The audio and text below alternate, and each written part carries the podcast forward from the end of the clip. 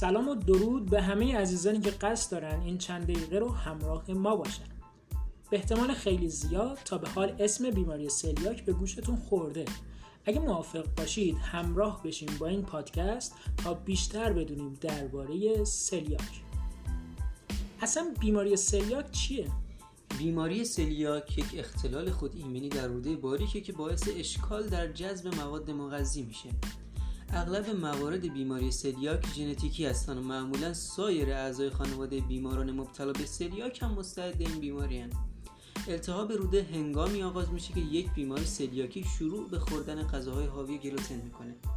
گلوتن پروتئینی که در گندم، جو و خانواده حبوبات یافت میشه. واکنش سیستم ایمنی بر ضد گلوتن باعث واکنش التهابی توی دیواره روده میشه. در حالت طبیعی مخاط روده کوچک با میلیون ها پرز پوشیده شده که سطح جذب روده را افزایش میده. در التهاب ناشی از سلیاک پرزهای روده کوچک موقتا آسیب می‌بینن که باعث کاهش جذب غذا میشه. وقتی گلوتن از غذا حذف بشه التهاب کاهش پیدا می‌کنه روده شروع به بهبودی می‌کنه. پیشرفت علائم از یک بیمار به بیمار دیگر متفاوته. بیماری سلیاک واگیر یا سرطانی نیست. این بیماری معمولا به هنگام دوران شیرخارگی یا اوایل کودکی یعنی از سن دو هفتگی تا یک سالگی آغاز میشه. بروز بیماری سلیاک چقدره؟ این بیماری در سفید پوستان بیشتر از غیر سفید پوستان دیده میشه. شیرخواران و کودکان ممکنه بیماری سلیاک داشته باشن اما معمولا بیماری در بزرگسالی تشخیص داده میشه.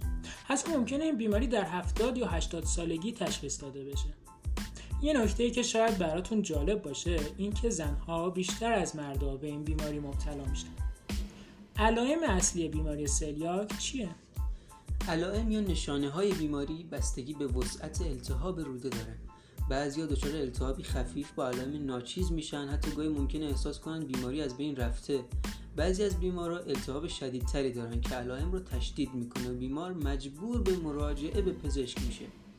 تا وقتی که روده کوچک شدیدا ملتهب نشه علائم در فرد ایجاد نمیشه. گاهی اوقات ممکنه بیماری سلیاک با بیماری سندروم روده تحریک پذیر اشتباه گرفته بشه که در صورت تشخیص اشتباه بیمارایی که درمانهای مرتبط با سندروم روده تحریک پذیر رو دریافت کنن بهبود پیدا نمی‌کنن.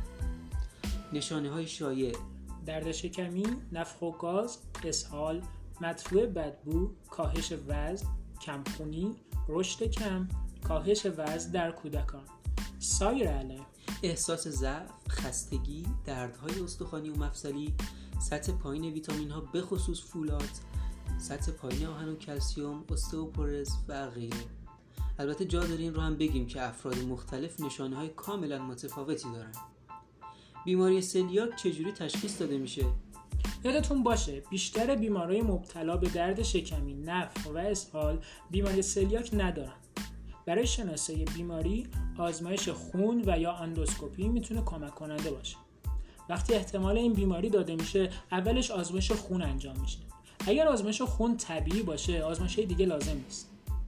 گاهی پزشک حدس می‌زنه که علائم مربوط به بیماری سلیاک یا بیماری مشابه دیگه و نیاز به اندوسکوپی و بایوپسی هستش.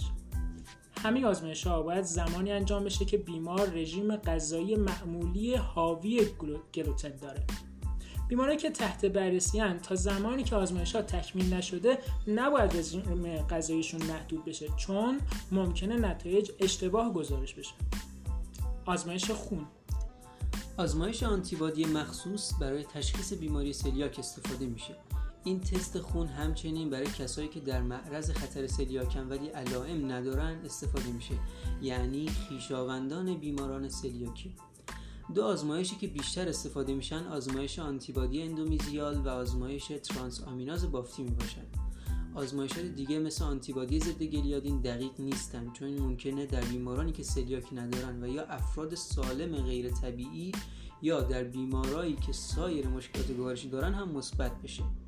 آزمایش بزاق یا مدفوع از نظر سنجش آنتیبادی نامناسب اندوسکوپی تشخیص قطعی سلیاک نیاز به نمونه برداری از روده کوچک طی اندوسکوپی داره.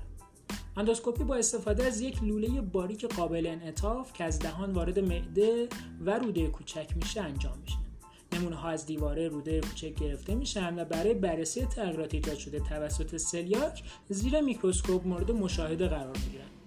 این کار با تجویز یک داروی آرام بخش انجام میشه. سلیاک چجوری درمان میشه؟ بیماری سلیاک با اجتناب از مصرف غذای حاوی گلوتن درمان میشه. گلوتن عامل به وجود آورنده التهاب در روده کوچکه و وقتی که از رژیم غذایی حذف بشه روده بهبود پیدا می‌کنه به حالت طبیعیش برمیگرده. درمان داروی ضرورتی نداره مگر در کسایی که به رژیم فاقد گلوتن جواب نمیدن. اما رژیم فاقد گلوتن چیه؟ عادت کردن به استفاده از رژیم غذایی فاقد گلوتن نیاز به تغییراتی در شیوه زندگی داره. کلید درک رژیم غذایی فاقد گلوتن مطالعه برچسب‌های غذایی. اگر غذایی مشکوکه از اون باید اجتناب کرد و دنبال فرآورده مشابه اون که مطمئنیم فاقد گلوتنه باشه. غذاهای حاوی اجزای زیر مشکوکن و نباید مصرف بشن تا وقتی که از امنیت کامل اونها خیالمون راحت بشه. نشاسته غذایی تغییر یافته پروتئین های هیدرولیزه سبزیجات سس سویا سوپ برنج قهوه‌ای و آدامس سبزیجات. حواستون باشه که داروها هم ممکنه شامل اجزای گلوتن باشن. مواد غذایی مجاز چیان؟ برنج، ذرت، سویا، سیب زمینی، نشاسته، باقلا، ذرت خوشه‌ای، ارزن، گندم سیاه، آرد مغزها. چه مدت باید رژیم غذایی فاقد گلوتن رو رعایت کنیم؟ وقتی تشخیص بیماری سلیاک مسجل شد تا پایان عمر باید از رژیم فاقد گلوتن استفاده کرد ممکنه در ابتدا دشوار باشه ولی افراد خیلی زود عادت می‌کنن آیا راه دیگه ای برای, برای درمان سلیاک وجود داره؟ باید بگم که خیر راه درمان دیگه ای وجود نداره تمام بیمار سلیاکی باید رژیم فاقد گلوتن رو رعایت کنند معمولا نیازی به دارو نیست. مکمل های ویتامین کلسیوم و منیزیم گاهی لازمن اما مصرف مکمل باید توسط پزشک کنترل بشه. استروئیدها یا داروهای دیگه به ندرت برای تضعیف سیستم ایمنی استفاده میشن اما فقط در بیمارایی که شدت بیماریشون زیاده. اگه رژیم فاقد گلوتن رعایت نشه چه اتفاقی میفته بیمارای سلیاکی که رژیم فاقد گلوتن رو رعایت نمی‌کنن معمولا از علائم درد شکم، نفخ، گاز روده و اسهال رنج می‌برن. در مجموع این بیمارا ریسک بیشتری برای پیشرفت سلیاک دارند و احتمال بیشتری برای ابتلا به سرطان روده کوچک و همچنین تنگی روده کوچک به دنبال التهاب وجود دارد. خب دوستان در اینجا به پایان این بخش می‌رسیم امیدواریم مطالب براتون مفید بوده باشه پادکستی که خدمتتون ارائه شد با همکاری دوستانمون آقای نوید پوستی و آقای امیرشکان موسوی تهیه شده. من مصطفی ابراهیمی به همراه امیرزا قانعی اوقات خوشی رو براتون آرزو می‌کنیم.